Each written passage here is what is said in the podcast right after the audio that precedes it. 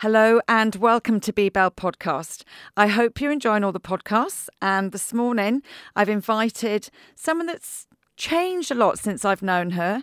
Um, and I'm sure she will go through the full story of how she's got to where she is today.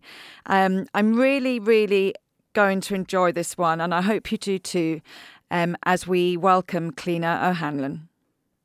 Cliona, welcome. I'm quite excited to have you here today.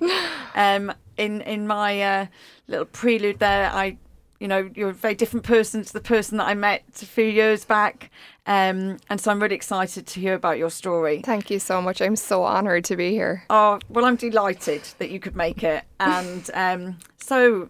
Have you listened to any of the B Bell podcasts? I knew this was going to be the first question.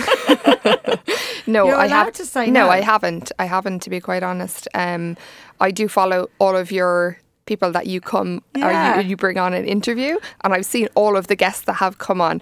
They're on my to-do list. no, you're fine. And actually, sometimes um, I have said to people, don't listen to anything because Okay. Mm-hmm. I like it to be really natural. Um, and we like to start from right from the beginning. So, where were you born? Where was I born? I was born in the Erinville in Cork Okay. uh, in 1984 on the 25th of June, which my birthday's just gone, Ah. at 10 to 8 in the evening. Fabulous. and to whom? What, working parents? Um, like, par- what was your What was your upbringing like? My upbringing, um, yeah, working parents. Um, both of my parents originally from Macroom.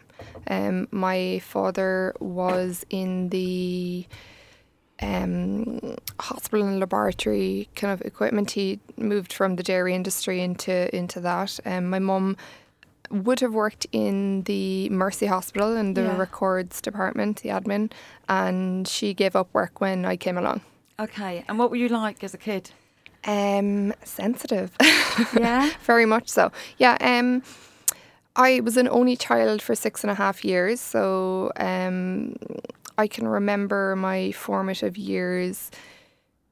When I kind of look back now, and it, it's funny, like it's kind of very much led into the work I'm doing now. But I remember being the type of child where mm, the experiences I experiences really experienced really impacted me profoundly. I felt things very deeply.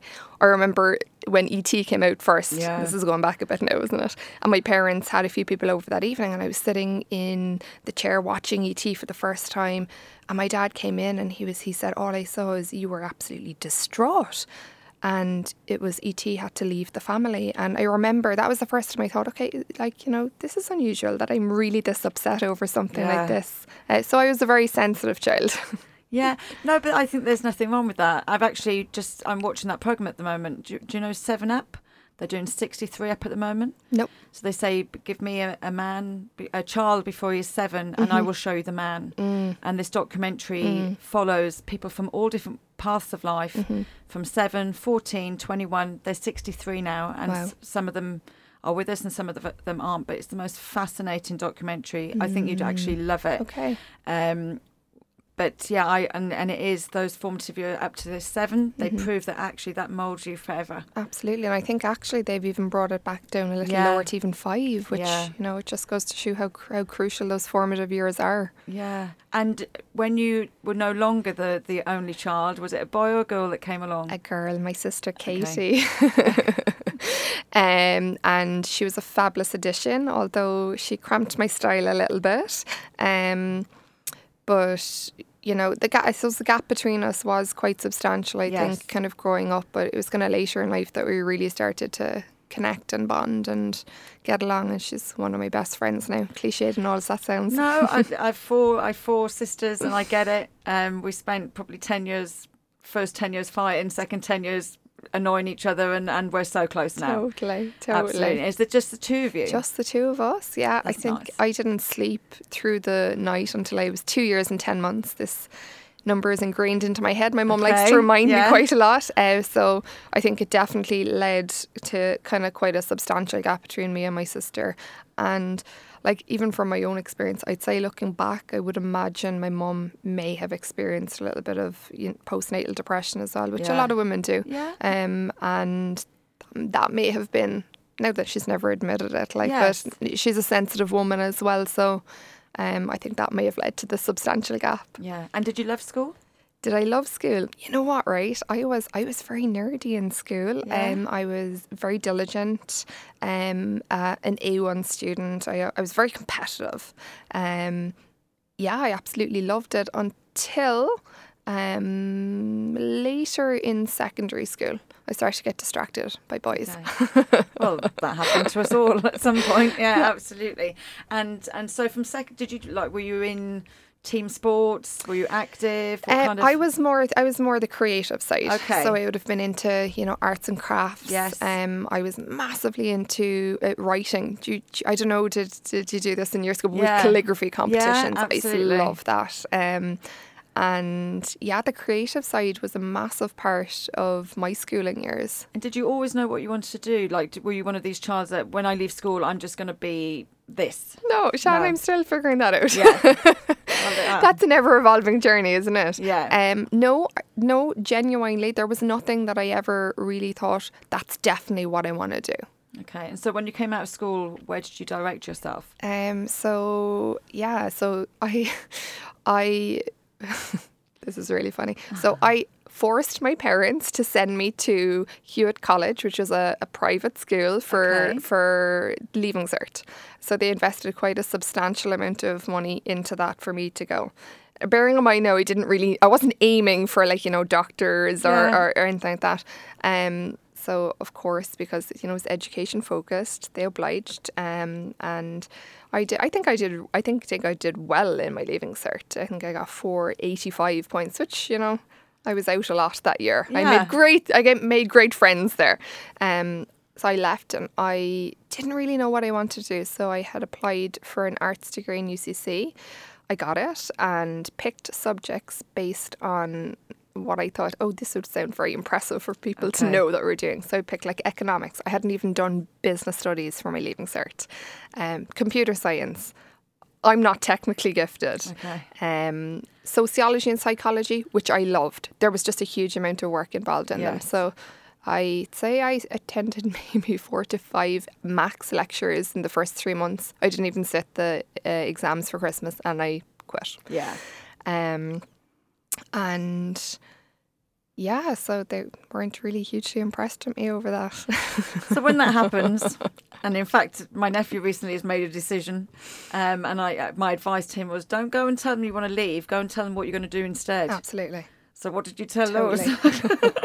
Well- I'm, I'm leaving, but It was like, I'm leaving and power pivot. yes, Um, so I actually became pregnant um, at 18 um, Okay. with uh, one of my first. I always say I always tell the story and say partners. I'm like, do you have a partner at 18? No, you don't. You have a boyfriend. So my Yeah. first kind of long term boyfriend. Um, I fell pregnant unexpectedly, which kind of, I suppose, really had me looking inwards at, you know, okay, so maybe it's not the career path I'm going down, it's it's more motherhood. Um, this was a very unexpected pregnancy, and it was a huge shock to my family. Um, I suppose this is what I'm 35 now, going back to when I was 18 yes, maths aren't great. What's that about 17, 17 17 years. years. Um, this wasn't the norm back Yeah. then, and of course, all of the inhibitions and fears would come up with your parents. Um, my dad was was.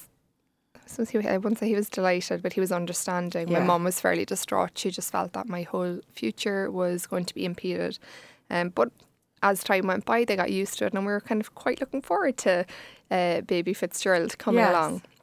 Um, and you probably know the story, Yes. but for just for the the the, the listeners, um, my I ended up going into early labour at 28 weeks, and my baby was delivered by emergency cesarean, and he was not compatible with life. He didn't make it, so. Kind of what followed for me was, I suppose, the first of my bleakest periods Yeah. in my life. Um, you know, I really thought my life was going in one direction, and within, uh, you know, 24 hours, I was left with a very different reality. Um, and and, it- and very young to deal with it as well. absolutely, you know, I mean, I look back at that period in my life and think, wow, I was so young to go through that. Yeah, And at the same time, I do believe I was, you know, I had such a sense of resilience at that time. When you are that young, that resilience is naturally kind of inbuilt. I, I believe for me anyway, it was. That was my reality. Um, and that like I that was a really really black bleak period of my life. Um, I attempted suicide Yeah. unsuccessfully. Thank thank God. Um, and after a few months, I, I said, you know, look, I really have to start taking responsibility.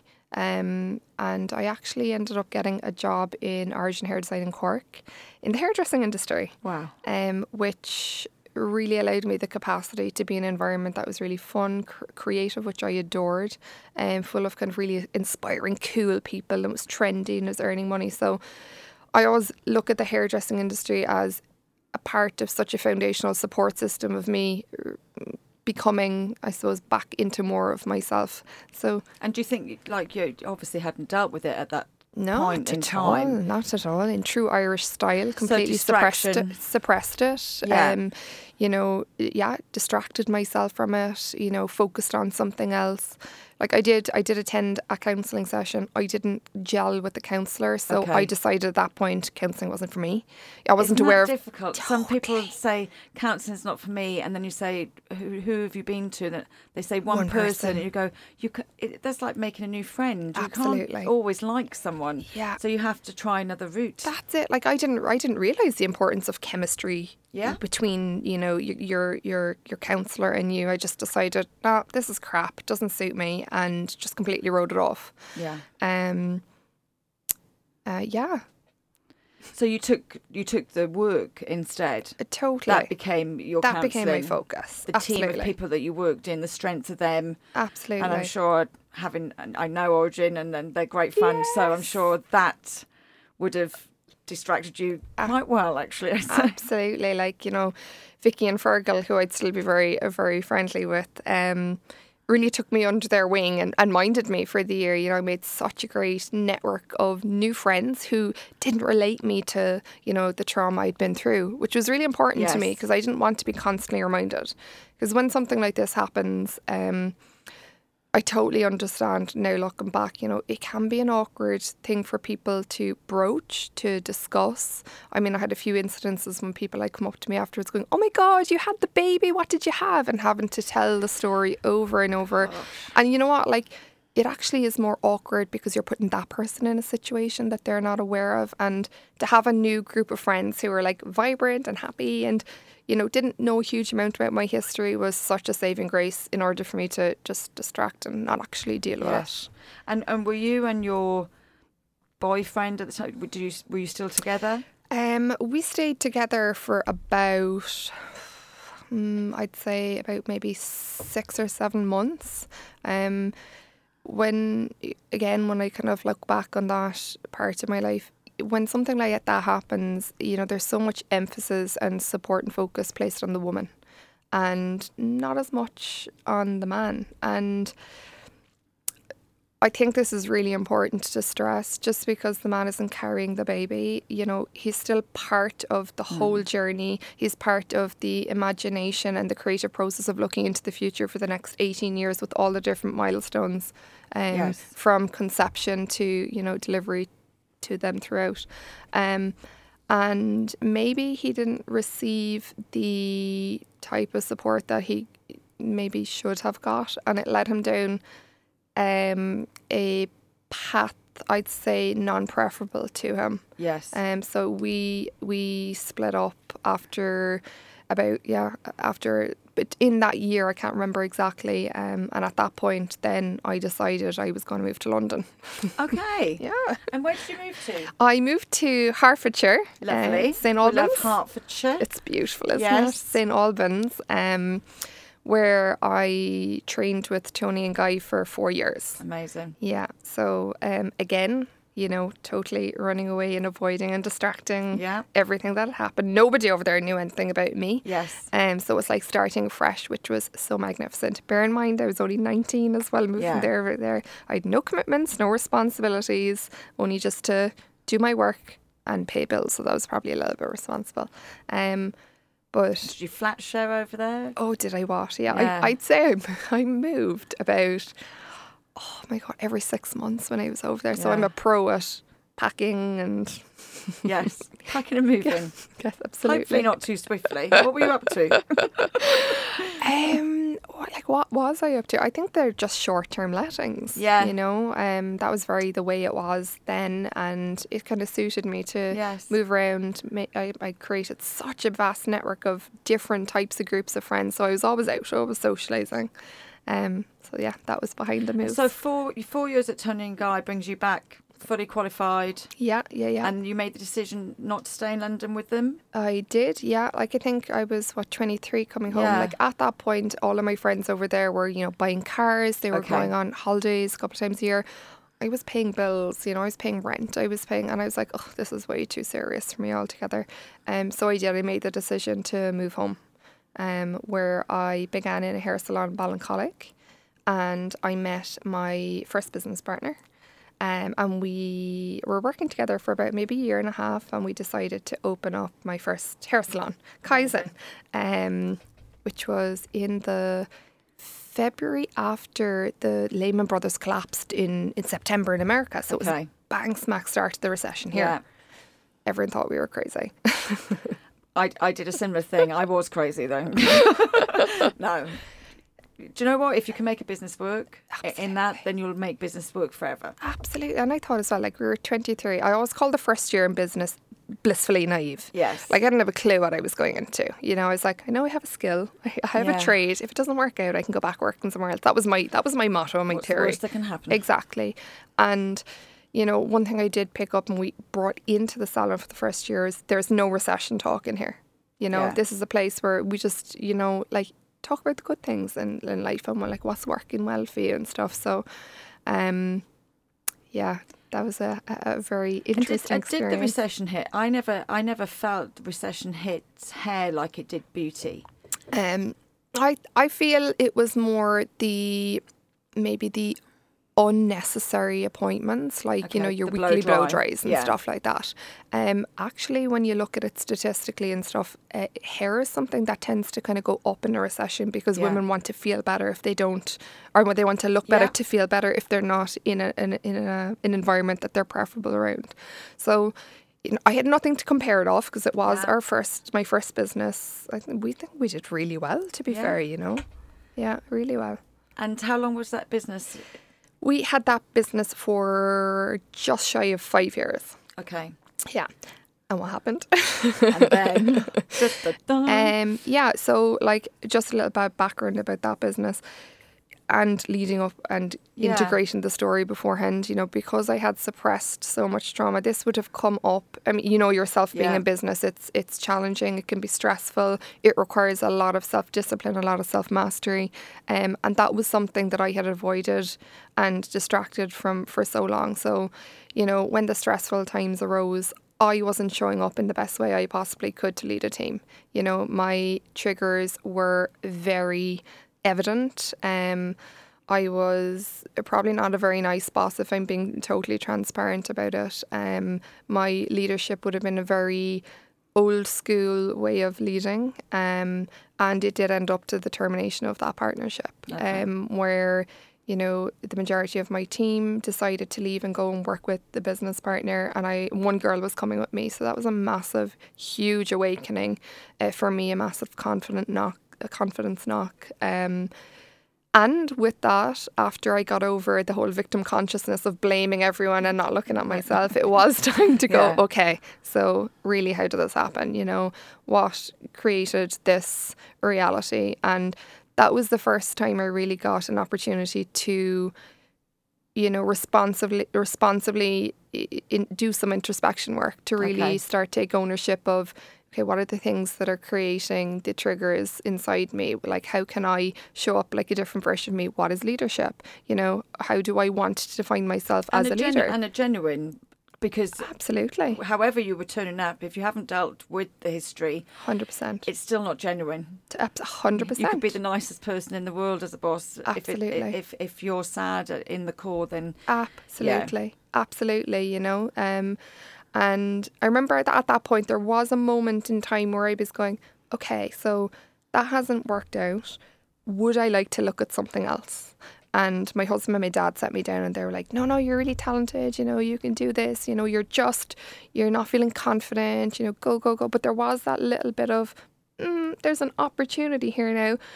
And at the same time, you know, I probably, again, looking backwards, Yeah. suppressed that little bit of intuition um, and decided, look, I'm gonna I'm gonna go for it and open another one. And All Dolled Up was born out of that. Um, and you know, All Dolled Up was a fantastic creation. If I do say so myself, I'm so proud of that business. Um, I really put my heart and soul into it. Um, and at the same time, I feel that the reason for me setting that business up wasn't very genuine. Um, it was to show everybody what I could do, uh, to ensure that it would be the better salon. Um, now I did bring a lot of my own my own development work, and my leadership was completely different, and that was very evident by how quickly the business grew. Yes. But when I hit a point where what I had wanted to achieve, you know, kind of manifested, it still wasn't filling that inner yearning of what really I wanted to to create. And how did you get, you know, when, when was the light bulb moment? How long had you, had you been in business and, and when did you realise, actually, I, I need more? Hmm. Um, probably after the birth of my daughter. Okay. So I was in business a year with all dolled up. Um, I got pregnant and had a brilliant pregnancy. Everything went well. Assumed that afterwards was going to be the same, and it wasn't. Um, I experienced postnatal depression for a good year, um, which was all the old trauma coming up Yeah. to, to be healed, um, which again I was ignoring and distracting from. Um, I ended up uh, with my GP who and telling her that again I felt a bit suicidal was writing me a prescription for six weeks um, and I've never I've never heard from that doctor again just an FYI and you know I remember coming out of yeah I remember coming out of that appointment thinking oh my goodness like is this the only solution and I actually ended up in House for a while and What an amazing organisation. Oh my goodness. Like they literally are light bringers, light workers, earth angels, you know. Um I can hand on my heart say they really showed me where light where I really only was seeing darkness. And, you know, in my time with Pieta, it really allowed me the opportunity to um process life. It was the first time I'd really stopped and kind of gone, okay, you know, how am I here? And, you know, what's not serving me? Um, and really start to create space for myself in my own life. I'd spent I spent my formative years doing, doing, doing, doing, doing. And now it was time to start incorporating being.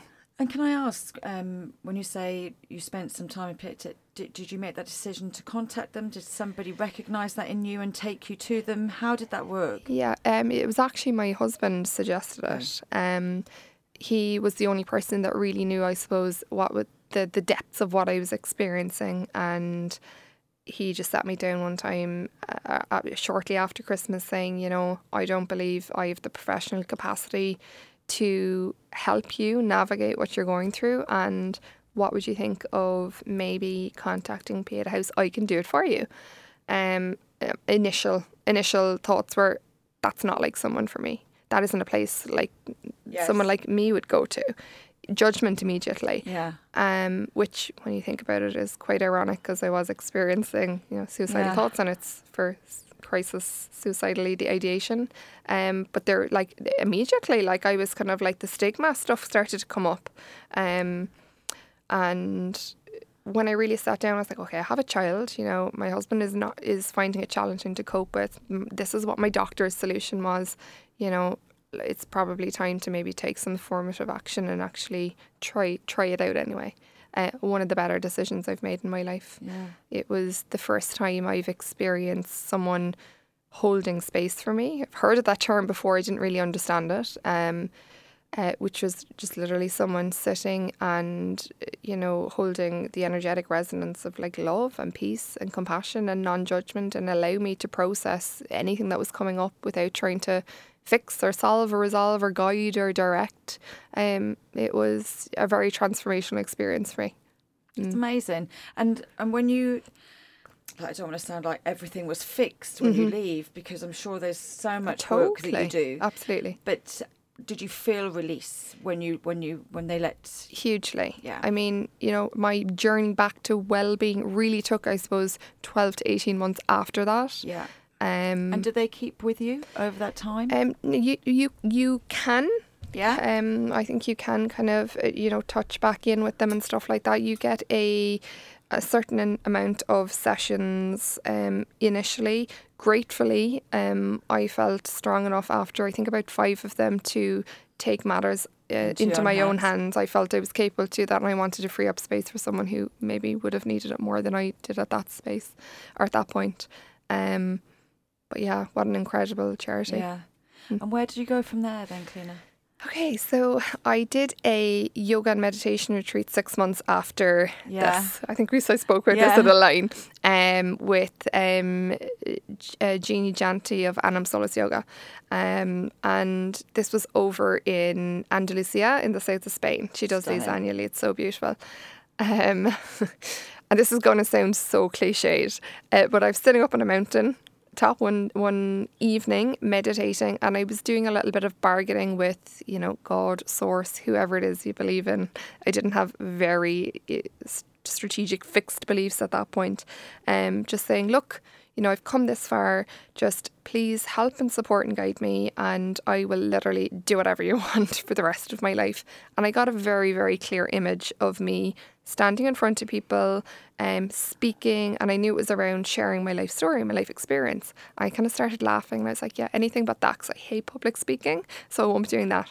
Um, and funny, that's kind of what I've ended yeah, up doing. absolutely. Look Um, what's happened. I know. Um, I also realised at that point that I was going to be selling my business, um, all dolled up. Um, I knew that my passion for owning a hair salon and stuff um, just wasn't really there anymore. Yeah. Um, I had a fabulous team and you know, really it wasn't fair on them and it wasn't fair on me to stay somewhere where my, my heart and soul wasn't within.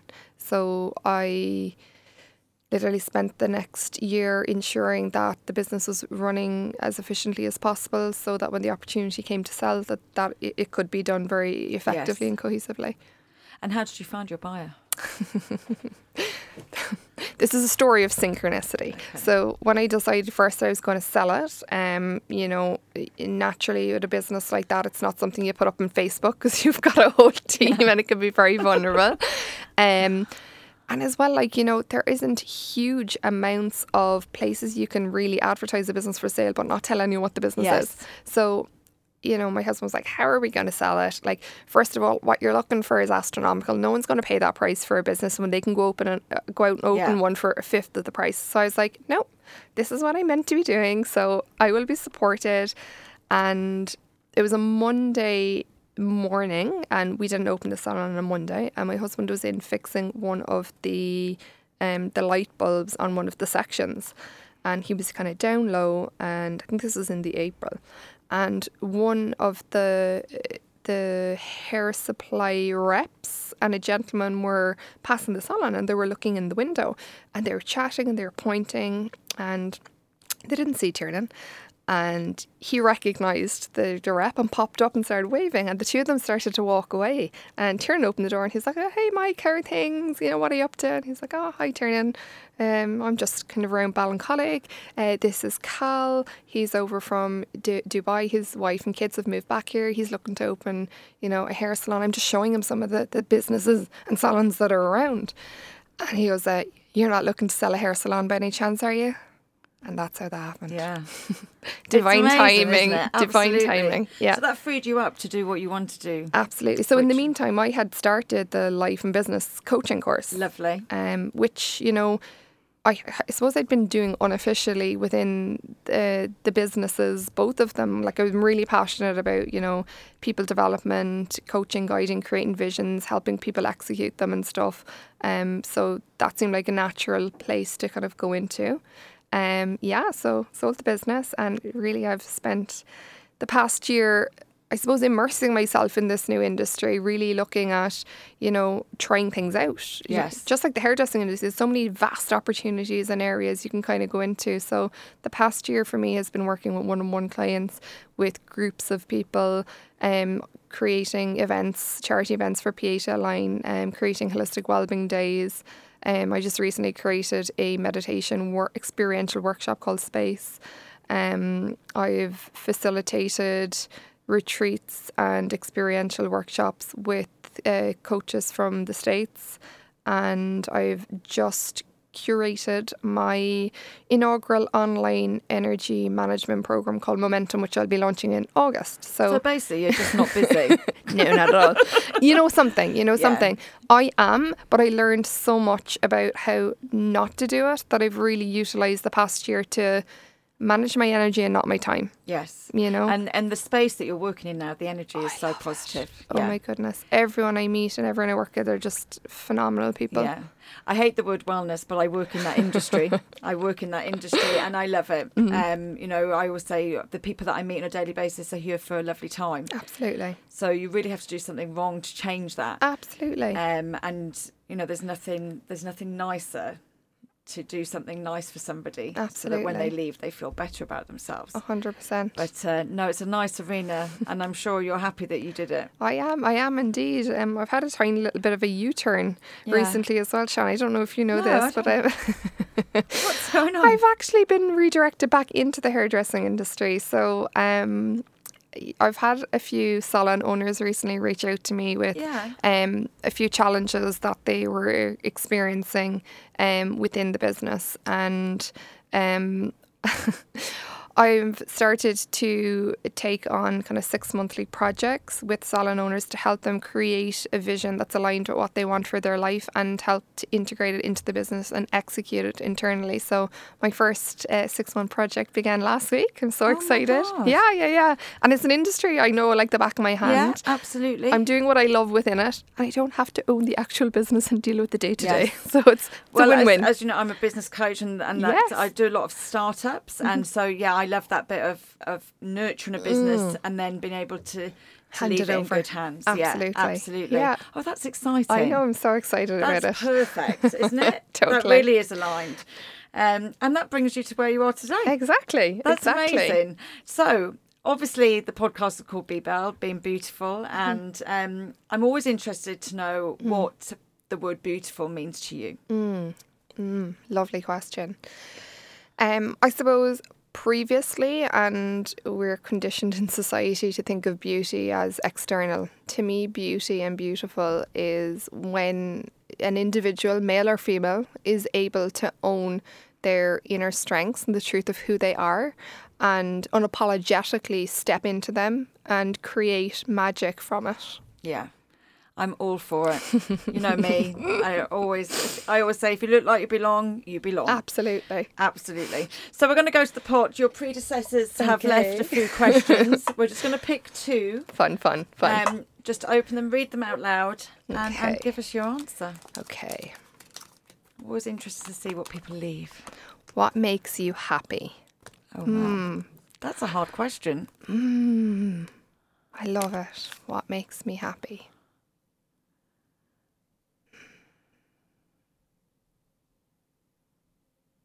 Today, Cliona. I'm breathing into it. Um, I suppose the first thing that kind of comes to mind is when I'm able to use my gifts and talents for the benefit of other people and see them really, you know, gain clarity around areas that they're stuck in and Yeah. move forward. Absolutely. I think it. it's one thing blossoming ourselves, isn't it? But Yeah. if we, I get much more joy. I always say, are you a are you a present giver or present taker? Absolutely. I get more joy from watching someone unfold a Me present than from getting one because normally I go, "What's this? Oh, I don't, really don't need it." but uh, yeah, grab another Oh, I one. love it. Favorite place in the world to visit? Ooh. That's a hard one too. It is, and, and I've been like I've been to loads of beautiful international destinations, and one place that keeps calling me back is actually Lanzarote.